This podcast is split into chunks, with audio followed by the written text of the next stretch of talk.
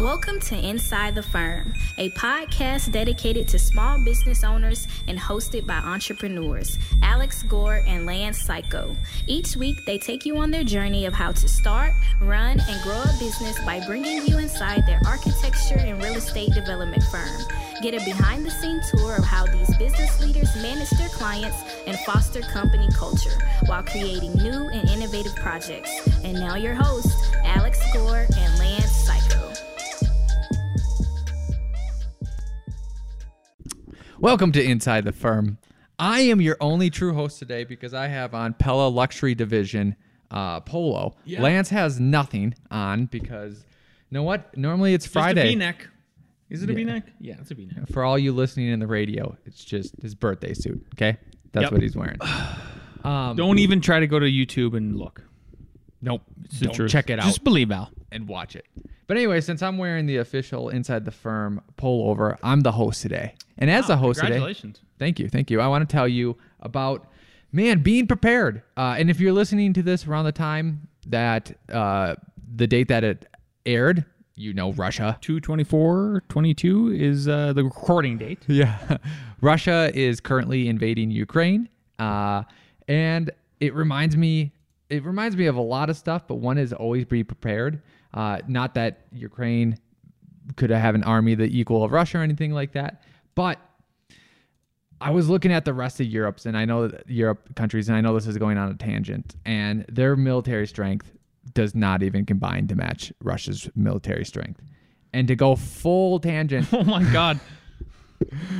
What I mean is that the world, the world could be in financial craziness for a while. Uh, turmoil is the word I would use. Turmoil, turmoil. And it, you might want some stability. Sure. And what we've been saying for a while was be prepared for this. Mm-hmm. And how we were saying to do that is extend some of your projects that are within your Uh, repertoire, let's say home building, and build them. So now if it started last month or in a month and it was financed, you're carried through a year of this crazy turmoil, turmoil that may or may not happen. We don't know yet, literally unfolding as we speak. And if you want to know more about that, you go to architects guide two dot com, architects guide two dot com. That's the one I'm reading today. Check that out. I'll tell where you. I'll tell you where else you need to go to be prepared. R C A T, as more businesses and tenants demand green design in their buildings, LEED certification is more important than ever. And while R C A T is known for being red, they can help you go green. R C A T provides thousands of LEED reports from building product manufacturers on how their products can help make you make the green choice that's right for your project. Head over to arcat dot com and find the information you need for LEED. That's arcat dot com, A R C A T dot com. Check them out. out. You're also going to need to go over to pella luxury dot com forward slash the firm. I want you to take a look at the, the brands that they have over there because you have never experienced a brand like them before. The collection of brands within the luxury division of Pella are the conversation starters, the pioneers of the industry who provide window and door solutions to discerning architects, the building industry, and beyond. They have decades of experience creating things no one else in the world is creating, and the collection of brands are brought together to complement and build on one another. They don't push beyond the limits. They set them. Explore pella luxury dot com forward slash the firm. That's pella luxury dot com forward slash the firm. Today, please check out that link because they support us. If you check out that link, you are supporting us and they support us as well. All right. I have an article to go over. It's about housing and all that. It's an opinion piece on OregonLive dashboard.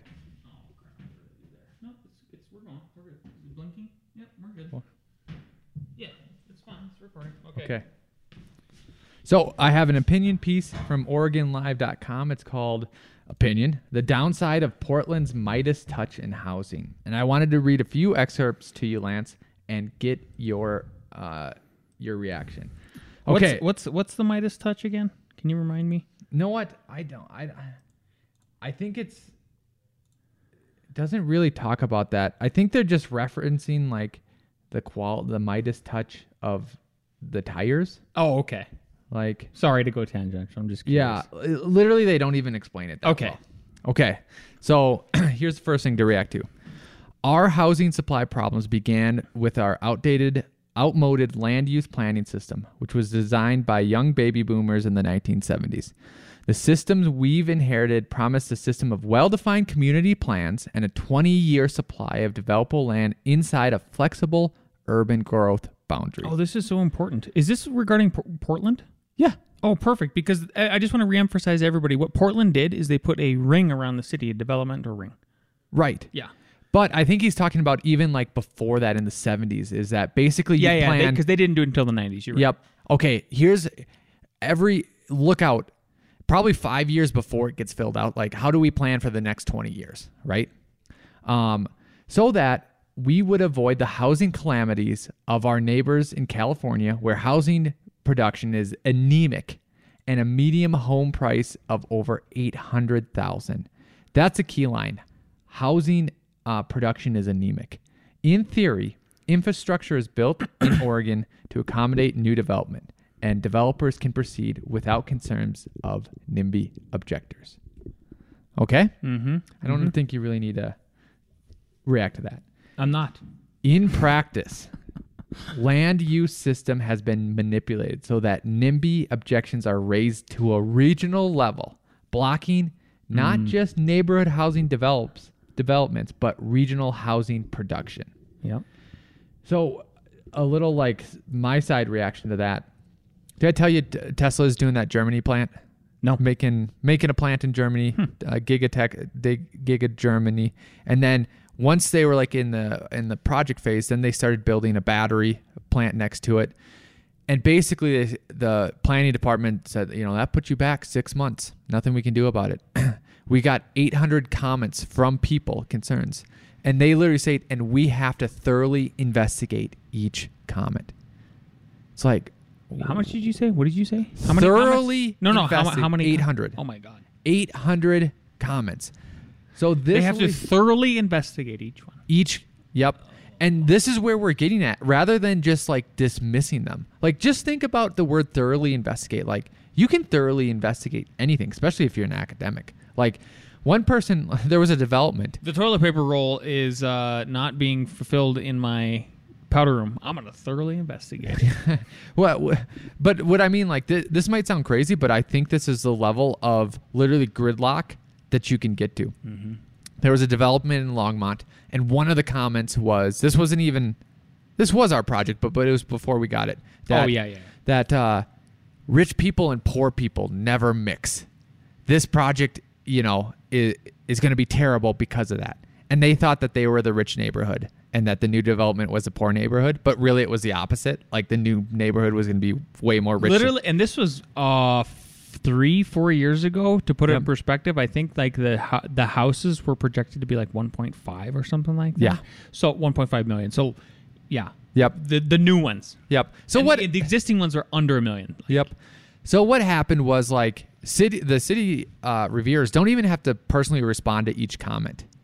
Um, and they didn't, and, which was good. And we actually know, like, it was literally just dismissed. Like, we're not even addressing this comment. We're not even going to acknowledge it. Right? But this is the only example I can give. But you could see how, no what? Not that a city would do this, but you might be surprised.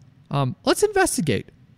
What what is uh what are the social economic dynamics between a rich neighborhood and a poor neighborhood? And how does that affect this project? And what can we do to mitigate that? Like, you could do a year-long study on that. You could literally put a grad student on that, and it's like, what if you have eight hundred comments, and you have to thoroughly respond and investigate each one, and have, and like literally, what if your code says each comment the city must provide a response to, and that kind of comment from the city, from a, a person, which was dumb, like, this is of no concern to us, like, how, and then that person's going to be back like, you didn't address my comment. Like, right. And you just go back and forth. And then you got to think about the trolls, too. So, like, when they ever have these hotlines about certain things, yep. you know, there's people that get together and they just clog the system up yep. with nonsense. Yep. Yep. Okay. I'm moving on. Um, but, like, people should be aware of that. Uh, going down in the article, this is saying for apartment developers to switch from two-story garden apartments to five-story structures. Because we're talking about how do we not have these huge price You know, like, how do we bring housing prices down? Um, this requires rents that are approximately fifty percent higher. Moving beyond five stories requires steel and concrete and mass tim or mass timber construction, resulting in another uh, height rake of fifty percent higher. Yeah, yeah. These buildings are made out of more substantial uh, materials. They're harder to build. This They're more speaking, complex. This is speaking to what you've been... I think w one of the points you made a while back was it was exactly that. Like, this idea that infill is going to be cheaper is silly because of all the infrastructure of the buildings it say, t itself it takes to put in, like all the concrete yep. and stuff. Yep. And if that... Parking. If that neighborhood was meant for fifty units per acre and now you want to put one hundred fifty... Oh, do you have to redo the line, that the power line, the sewer line that goes there? And then now you have to rip up, you know, replacement costs more than just a, a new build yeah. doing it from the start, right? Okay. uh, next, next paragraph. The potential for housing demand in the suburbs is enormous, but is being suppressed by regulations. According to industry experts, there is a twenty to one land price differential on either side of the urban growth boundary. The two, remember this is Portland, uh, but we have this in Boulder, Longmont, this area too. Uh, two-story construction on one side of the road, uh, farms with grass seeds and strawberries on the other. An appropriate reform of our land use system would recognize this gross misallocation of resources and devote more land to human habitation. Without guilt. That, I just added that, sorry. Yeah, it's good. That reform could still prevent the high... preserve the high-value vineyard, vineyards and farms that we all cherish, while at the same time creating new corridors for growth, creating new housing options for Oregon's organi Orga Oregonians. Thank you, and new uh, employment opportunities for skilled trade workers. Yeah, I mean we've been we've been. I like this. Uh, obviously, I I'm aligning with this opinion. It's hard for me to not um, because I just think it's another. Wh like wh what is the evil of just exploring this option? Well, we'll be uh, just in mile after mile of driving through suburbia, right? Yeah. Where is, is one, something that somebody yep. would say, sure. Where we want that broken up by farmland for the pleasure of our eyes, right? Okay. If you're not going to cap population growth, then people are going to be driving outside of that, which is going to make traffic even worse because now they're driving farther and polluting the earth more unless they have electric cars that are only nuclear or battery, right? So you're not really solving that problem. Now you're like, I mean, everyone should know gas prices can really hurt when you have to drive to work a long ways. Then what you're also doing when you're doing that too, you're literally raising, like you're raising rent. You're you're reducing competition, so you're making it more expensive. So, is it if you already? This is what I feel. People who already have their houses do not see this concerned. I'm I'm gonna vote for this and make it like this, and literally I already got mine. Everyone's everyone's rent will literally go up yep. two hundred dollars a month, and that's worth it because I want this little bit of space between me and someone else because that's the way it was when I grew up. Not not in my backyard. Yep. So. I think people, again, I'll, I harp on this. They don't know the unintended consequences of their decisions. They don't know what, I don't know what.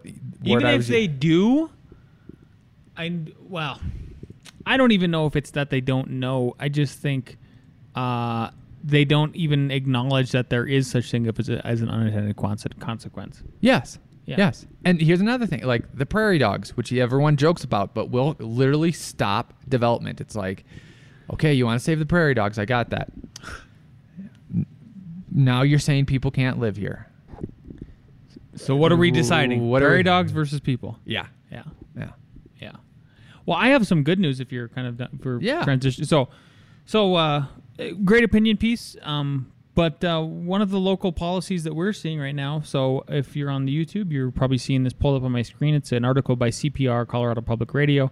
Colorado could ban slow growth policies as G O P and liberals team up with the State House. So this is a bipartisan bill um, that I thought was a really good uh, indicator of hopefully, hopefully Col maybe Colorado could lead the way. Look, Colorado led the way with legalization of cannabis. Um, it's debatable whether that was good or bad, depending on what side of the political spectrum you're on right now. But uh, just financially speaking and just freedom speaking, I, I think it was I think it was a good.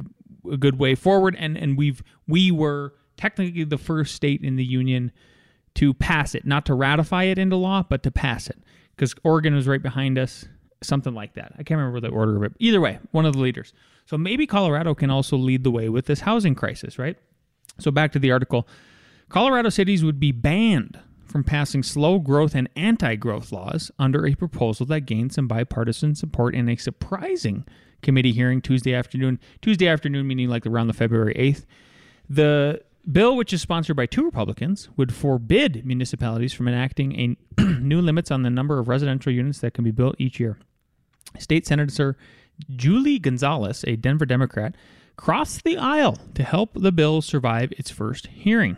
This is not a party issue. I love this. Mm-hmm. This is not. This is something we're grappling with as Coloradans. Beautiful, said Gonzales, uh, chair of the State Veterans and Military Affairs Committee. The committee is often known as the Kill Committee, and the odds of a Republican proposal originally seemed slim, but an unusual coalition of conservative property rights advocates and liberal urbanites came together to support the proposal. It's to my surprise, as a lifelong Democrat, that I'm calling in support of a Republican-sponsored bill, said Sandy Weathers, a resident of Lakewood, adding that the voter-approved growth limit there was driving her friends out of the city. And what that, can can you talk about what that was? Yep. So there was a vote in Lakewood that basically said, uh, we want to limit the growth of all new construction of residences to one percent of the population right now. So if you have one hundred people in Lakewood, which they have one hundred thousand at least, it can be uh, one hundred one thousand the next year. Yeah. And then it would be one hundred one thousand one hundred the next year. So you're adding one thousand one hundred the the second year. But the problem is, like, the birth rate is three percent. So. And the migration... just everybody migrating yep. here. Like, in, I mean, I don't mean like uh, crossing the border. I mean, uh, people from California, New York, all that kind of stuff. Yeah. Chicago. I just met a couple from Chicago last yesterday who's moved to Longmont. Uh, back to the article. I've witnessed what happens when you have zero multifamily units that are going to be built in a neighborhood that desperately needs it, she said. The afternoon debate focused on how and whether Colorado cities should be able to limit their grow- own growth and development. The hearing wrapped up without a vote, but Gonzalez's support means that the measure is poised to fat pass at a future meeting and potentially proceed to a full vote behind before the Senate. Um, the reality is, no matter how much money this body decides to pour into affordable housing efforts, if local governments continue to enact anti-growth mm. initiatives and unreasonable zoning policies, like Mister Gore went over, we are not going to construct the additional housing units we need to make Colorado affordable again. And uh, wow, thinking about consequences. Wasn't that a holistic thought process? Like, good job. Yes, because not only, okay, let's say someone thinks like, oh, you can still make some housing because we have the Affordable Housing Fund. That fund comes, well, at least here in Longmont, from the developer. So like if you have less and less development, you have less and less development for affordable housing. Not, at least to say, competition to keep the housing price is reasonable. Yeah, yeah.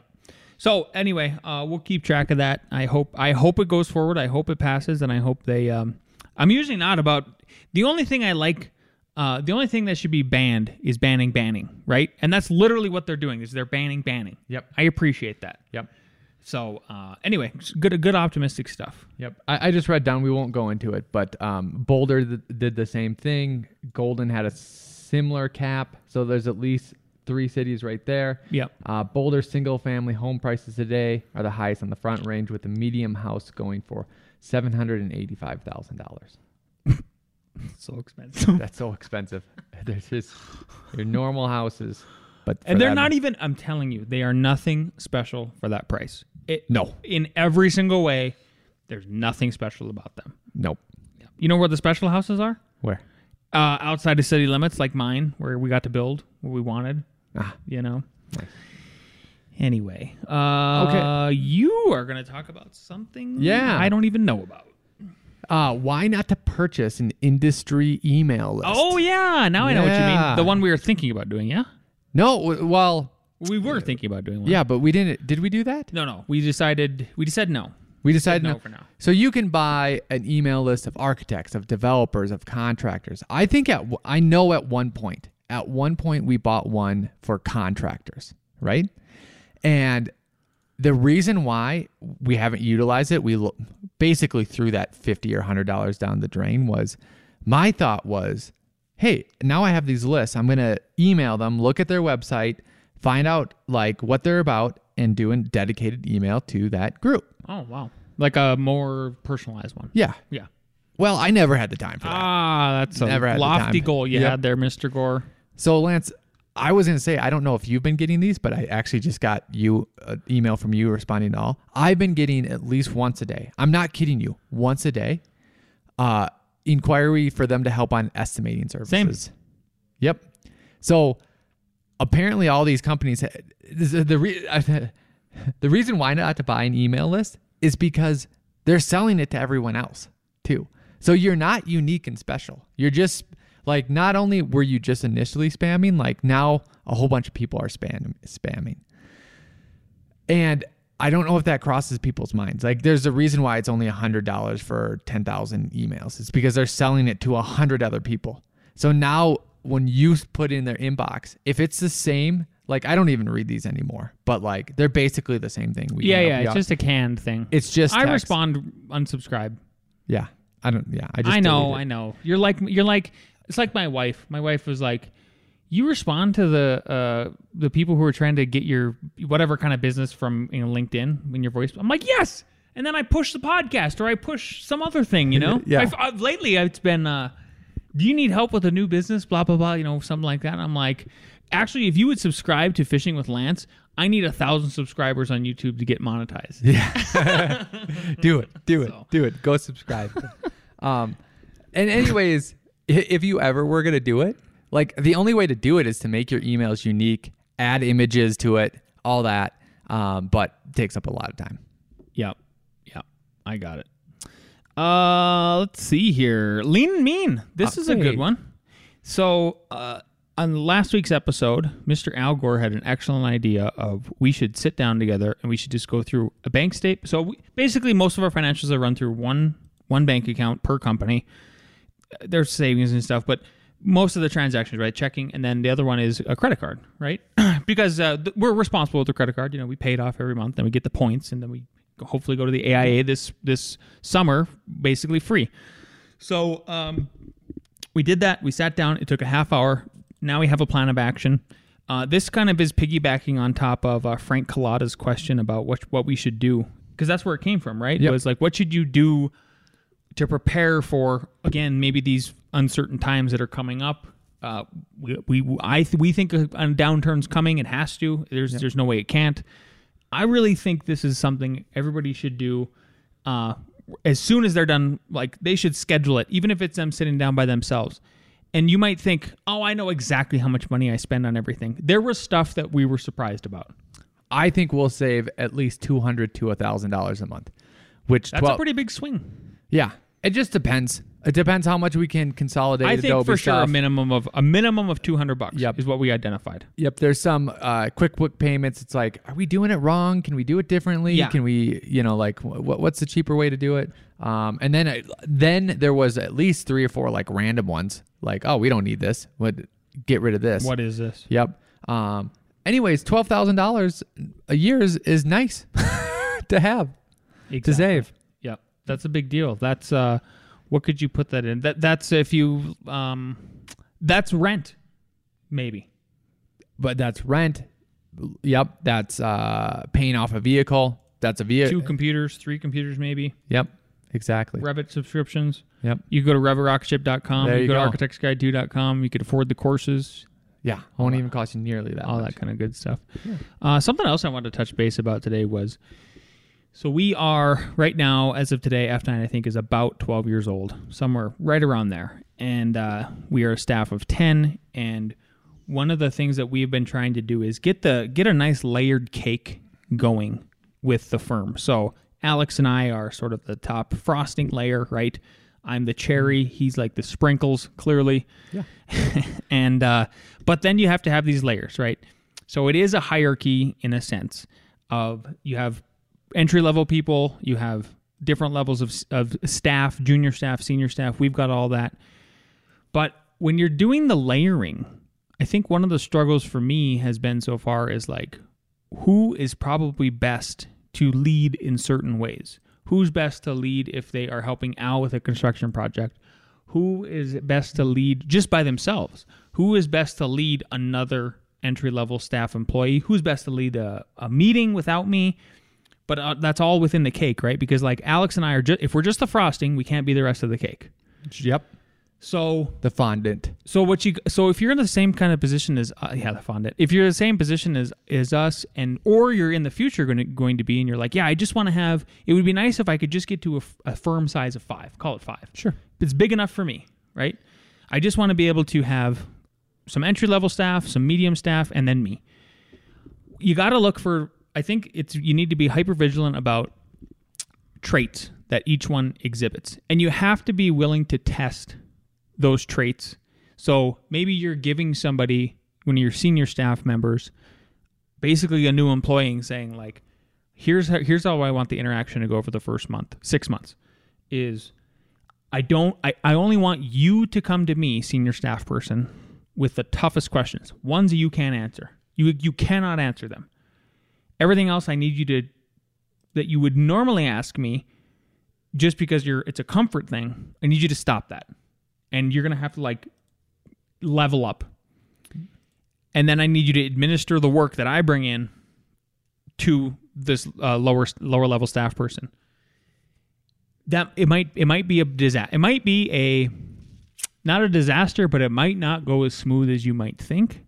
But that's part of the lesson that you have to learn, and you can only do that through some trial and error, right? Then there's just, so that's the whole, that's I think one of the hardest ones is like figuring out who can actually manage who, because some of the things that I'm getting back feedback on is like, um, just some complaints, you know, and it's like, oh, I forgot, like your perspective is different because you maybe don't have as many life experiences. You did, you didn't have, you don't have children yet. So mm. your patience level isn't bigger. Your bandwidth isn't there yet. And you're not recogn- and you're not also remembering that you were once a entry-level person and that I had to have a ton of patience with you at yep. the beginning. Yep. The other thing I'd say too is um, I don't know if you can catch all of what someone needs to grow in the in I you can't when you're hiring someone. Oh, exactly. Like it's really a gamble. Yep. yep. But that's why if you have multiple people, like you have to be willing to give everyone a shot. Yeah. Because if you give everyone the shot, you can see the different reactions. Exactly. Yep. So you got to give everybody. So if you're, if you're thinking about how do I start making layering the cake, it's about giving people different chances at doing different things. Maybe it's a going to a sales meeting on with you, then maybe on their own. Um, holding, conducting client meetings, you do one with them, then, and you kind of shut up during the meeting and just watch how they conduct it. Mm-hmm. See how that, see how that goes. How do they manage a project? How do they manage clients? How do they manage other employees? And give, put some kind of time frame on it, you know, three months, six months, and then reevaluate and n- know that don't get tied to the idea of, oh, good, finally I'm not responsible for employee A starting out from scratch. My senior level employee is going to be one hundred percent responsible for them. You might have to step back in and realize the employee that you gave a shot to is maybe not a good manager as far as people go. And you have to end up managing them. Yep. But what but what is there other roles that they could fill that would allevi- that would allow you to be more hands-on with the entry-level employee? Yep.